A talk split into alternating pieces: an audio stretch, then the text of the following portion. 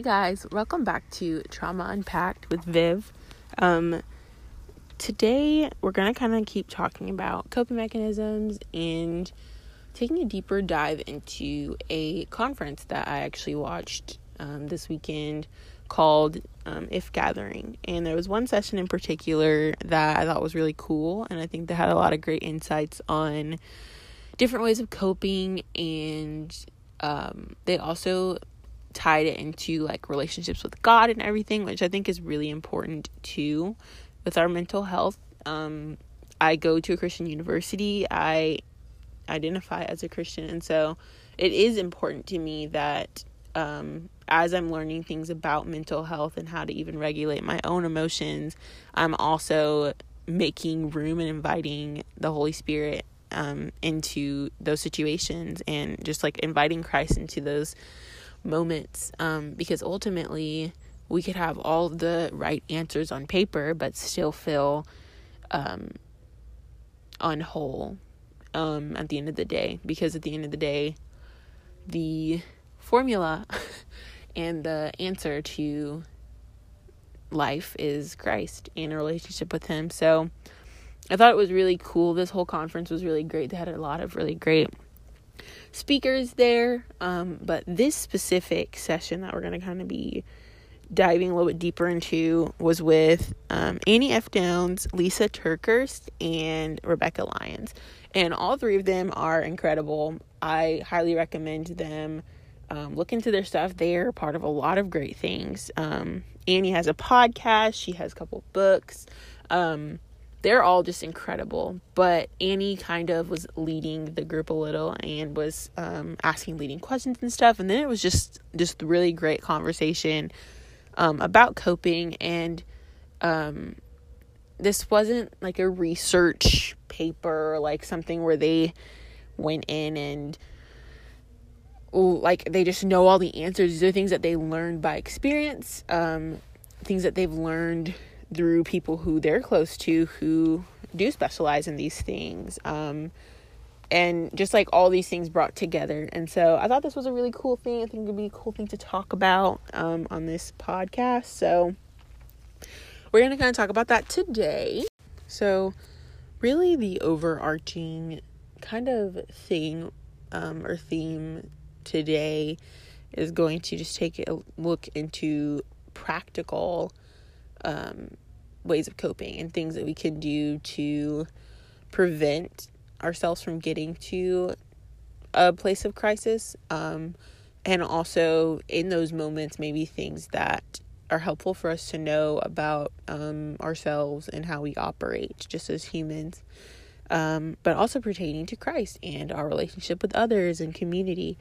Um, so, a lot of these notes and things I'm going to touch on are things that I wanted to kind of talk about at some point in this little time, anyways. And so I was really excited when um, those things were highlighted and pointed out in this uh, conversation that I had listened to um, in this conference. Um, which, by the way, go listen to it if you can. Go listen to these authors, they're great.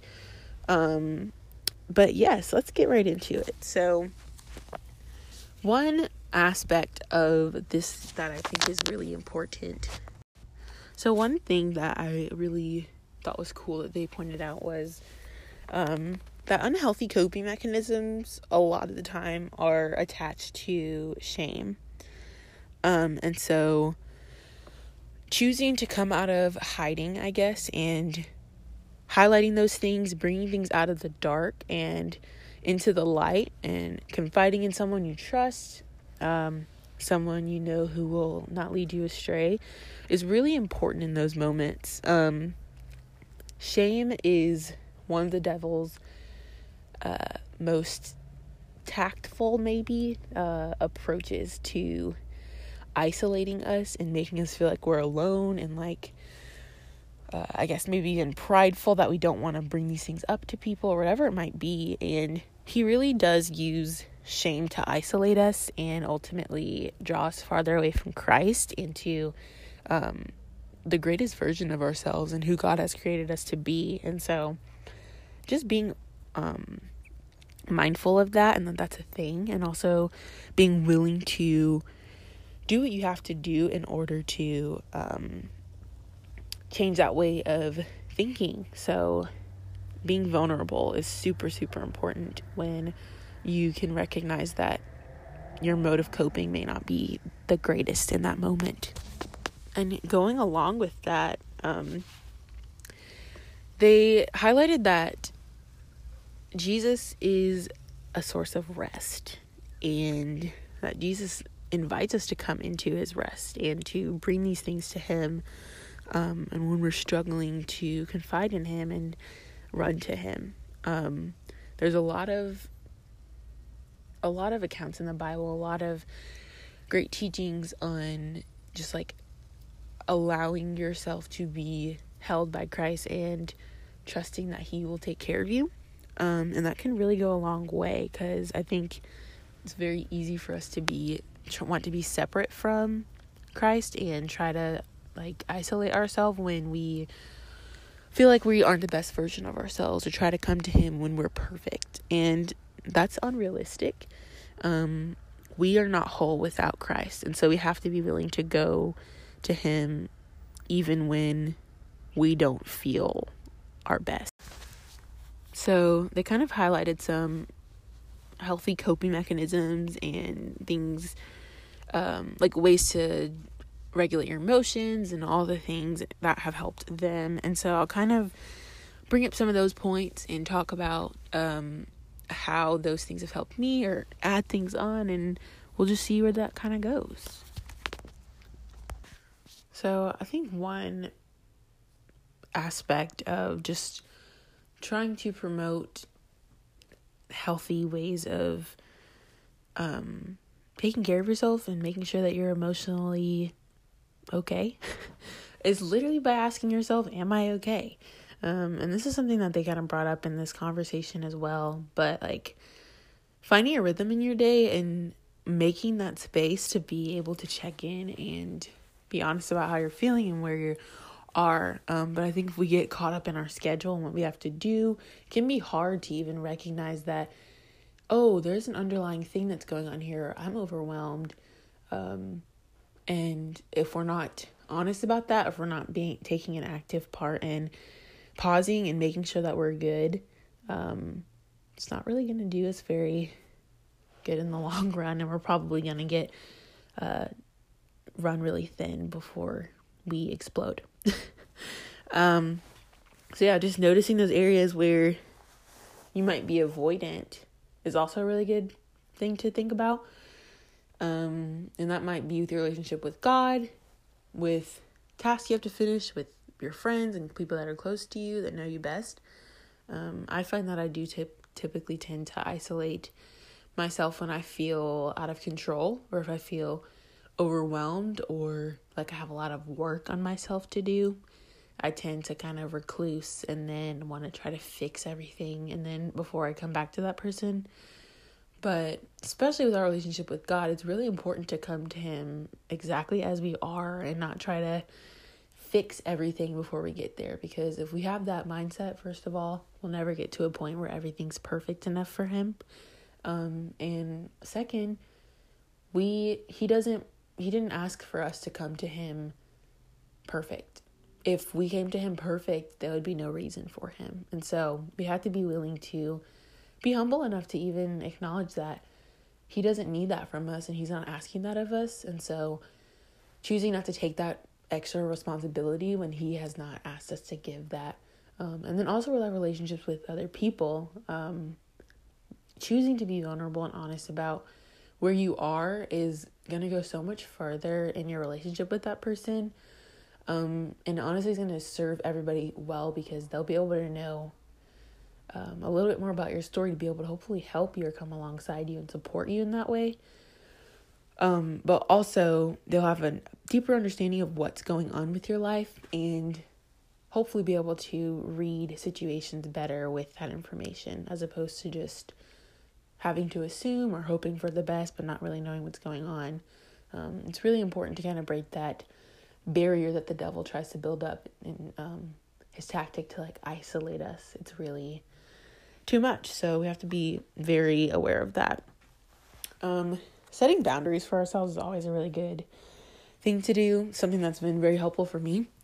Um, one of the women in this talk brought up the uh, practice of setting aside your phone when the sun sets. And she said when the sun sets, her phone's also set down.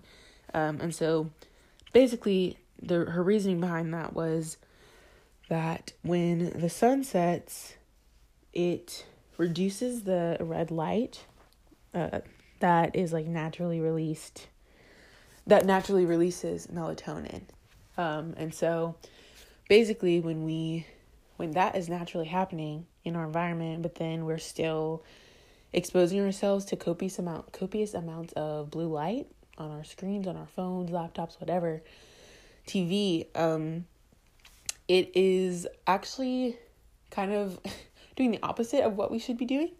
And it's not really allowing our bodies to like naturally kind of unwind and settle into the evening. And so we probably won't get as good of sleep. It will be harder to kind of settle our minds. Um, uh, I think that can contribute to a lot of like racing thoughts and just like feeling like you can't slow down and you're, you're really tired. You want to go to sleep, but that transition is very broken up because we didn't allow our bodies to transition.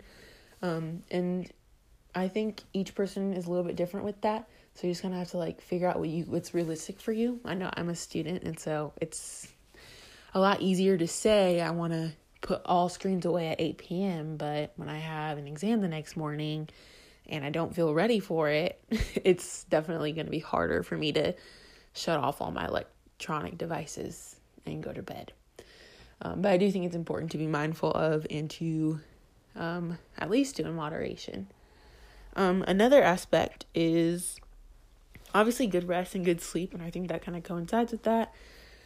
Um, but honestly, just like having that boundary for yourself, if you know that you are going to have a bad day based off of how much sleep you get, you need to get sleep.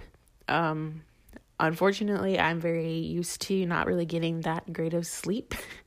I think it also has to do with some biological things. My dad's side of the family does not have a good track record with sleep patterns and they've always had issues sleeping. So I think it's kind of uh has to do with it a little bit too. Um but I have kind of been conditioned to be able to run off of really small amounts of sleep. Um but if you're that person that really can't run off of small like low amounts of sleep, you need to make that a priority. Um and that's something I'm even trying to do even though I can go longer periods of time before I crash. It's still not really stewarding my body the best way that I can, and so I'm even trying to be more mindful of that. Um, another thing, drink your water, guys. Um, and this is something that I mean, all these things I think maybe you've heard before, but I think they're just important reminders.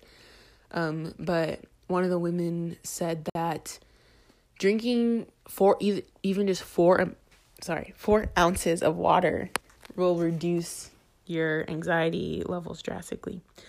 Um and i know i've been rather dehydrated recently like literally within the last two weeks. It's just been out of control a little. And so um just being mindful of that and like noticing the difference in the way that you feel and how foggy your brain is and all the things like it really does have a direct affect uh, the amount of water that you're taking in. Kind of beating to the same drum with the whole boundary thing. I think that also translates with people. Um, people can be toxic sometimes and not even meaningfully, but sometimes the part that they play in your life might be toxic, but to others it's not. And um, you just have to be okay with change, um, which is something that I'm, I really struggle with. But being okay with the ebbs and flows of relationships and how they differ and sometimes people grow apart and whatever that might mean but ultimately you have to be able to check in with yourself and really ask yourself am what am i doing to contribute to this situation? Is this helpful or harmful for them? And is this helpful and harmful to me? Um, and if it's helpful if it's harmful to you um, there's probably some steps that you can take to create a better boundary between you and that person because it sounds like whatever's happening um, you're consistently in a position that you don't want to be in. And so there's something that has to change, and you can't wait for them to change it um, because in the process, you're not finding peace. Um, and so th- every situation is different. I'm never going to be an advocate for just cutting someone out of your life. That's always the last resort for me. But I've also had to learn that people play a part in your life for a time, and sometimes God removes people completely, and sometimes He just keeps them at a distance. And it's really, really hard, um, and something that I've been trying to be more okay with. Um, but regardless of the situation, if you are consistently submitting those things to God and checking in with yourself and making sure that um, what you are doing in the situation is what you're supposed to do and that you are doing the proper things in order to create a safe space for everybody involved, um, even if that means taking a step back. Um, that might be something that you want to think about. Um, and then, kind of another aspect of the boundary thing, um, I am an overthinker. And so, one thing I really struggle with is just letting my thoughts go way too far over analyzing every situation. Oh, they said it, they said this thing with this tone, so they must think this. And then operating out of that belief that I have about another person or about the belief that I think someone has about me. And that's not fair to yourself and that's not fair to the other party. Um, so, um, definitely just, I think a boundary that you could set for yourself would be to just check in and make sure that you're not going too far with your thoughts and allowing yourself to get to that point. Um, the Bible says that we can take our thoughts captive and that we should do that. And so I think part of that is having discipline in um, allowing ourselves to acknowledge something and how we're feeling in that moment, but also not giving too much authority to it and allowing it to drive our emotions and our thoughts, which is something that I struggle with a lot. Oh my goodness, especially in a pandemic where there's so much time to think and like just be alone. Um oh my goodness, so many things. I give way too much time to in my mind, but that's definitely some like one of the biggest lessons I've been trying to learn recently. And so um yeah, I would recommend that to anyone. Just reassess your thought process and the way that you're processing things and make sure they're not over thinking and over analyzing um because that is not a peaceful experience don't neglect to do the things that are easy um i don't think any of these things are too hard in moderation but i think sometimes we get caught up in our day-to-day lives and it can feel like uh like too hard to keep going but we have to retrain our minds to be able to take care of our bodies and our minds better because at the end of the day, if we're more focused on what's on our schedule than how we are actually doing, um, it's only going to be a temporary fix and we'll end up crashing and burning. So, these are some helpful tips and just things that have been helpful um, for multiple people in regulating emotion. Um, and so, yeah, I just wanted kind of to wanted to put that tidbit out there. Um, also, another part of their little conversation that they had, they were talking about loneliness and um, how it can be harder to do things and have boundaries for yourself when you're alone and you feel really connected to people on the internet and on social media. Um, but just like the importance of reaching out and like surrounding yourself by people because even just by physically living alone, it can be easy to isolate yourself and feel like, oh, I'll just deal with this on my own. But we are literally created by God to be in community. We were not created to live alone. And so it's really important to A, build a relationship with Christ, but also like utilize the relationships and the people that He's put in front of you and foster those relationships and build those relationships because we are not meant to handle these things alone, especially when we're in a moment of crisis. Um, the last thing that I would ever recommend as just an undergrad psychology student or just like a human in general is to be alone. That's like my one thing when someone's in crisis. I'm like, who can be in your presence right now? Like, you don't need to be alone. Um, so yeah. And beating to that same drum of loneliness and uh, things are just proven to be helpful in those moments. Hugs. You guys, hug people. Um, I know we're in a pandemic. I know it's not really the easiest thing to maintain six feet and also hug someone. So, really, I guess this just pertains to people who are married or are living in the same household with a family member or in a position where you can do that. And I think everybody can assess their situation and decide when that's appropriate and when it isn't. But hugs are proven to release um, amounts of dopamine in your brain.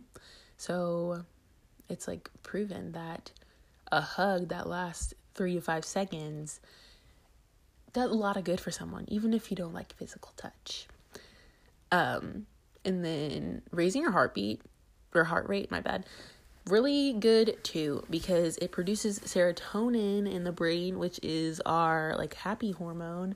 Um, so like I don't know, get out there, exercise, go on a walk, um, do something that will raise your heart rate, even if it's a little bit, because it it will actually do some good for your body and be really helpful. So yes, there are definitely a lot more other practical ways of coping and dealing with things and just like not even coping but just like trying to minimize the amount of pressure that we build up that ultimately turns into this overwhelming thing and we kind of explode um and so just like in in putting these things into our daily routine that will be helpful in the long run uh practical applications. So, if you think of any more that would be uh, a good thing to add on, let me know and maybe I'll plug it into another episode.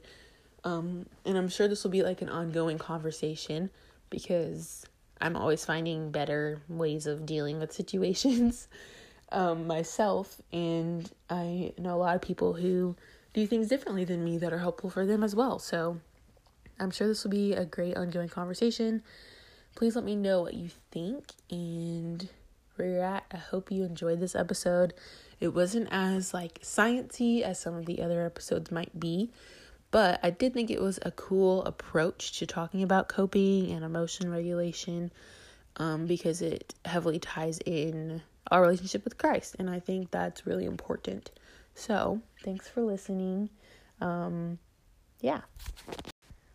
Thank you guys so much for listening to another episode of Trauma Unpacked. Um, let me know if you have any feedback or what you'd like to hear next, and I will try to take that into account.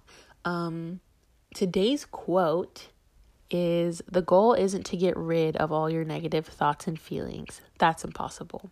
The goal is to change your response to them. Marc and Angel.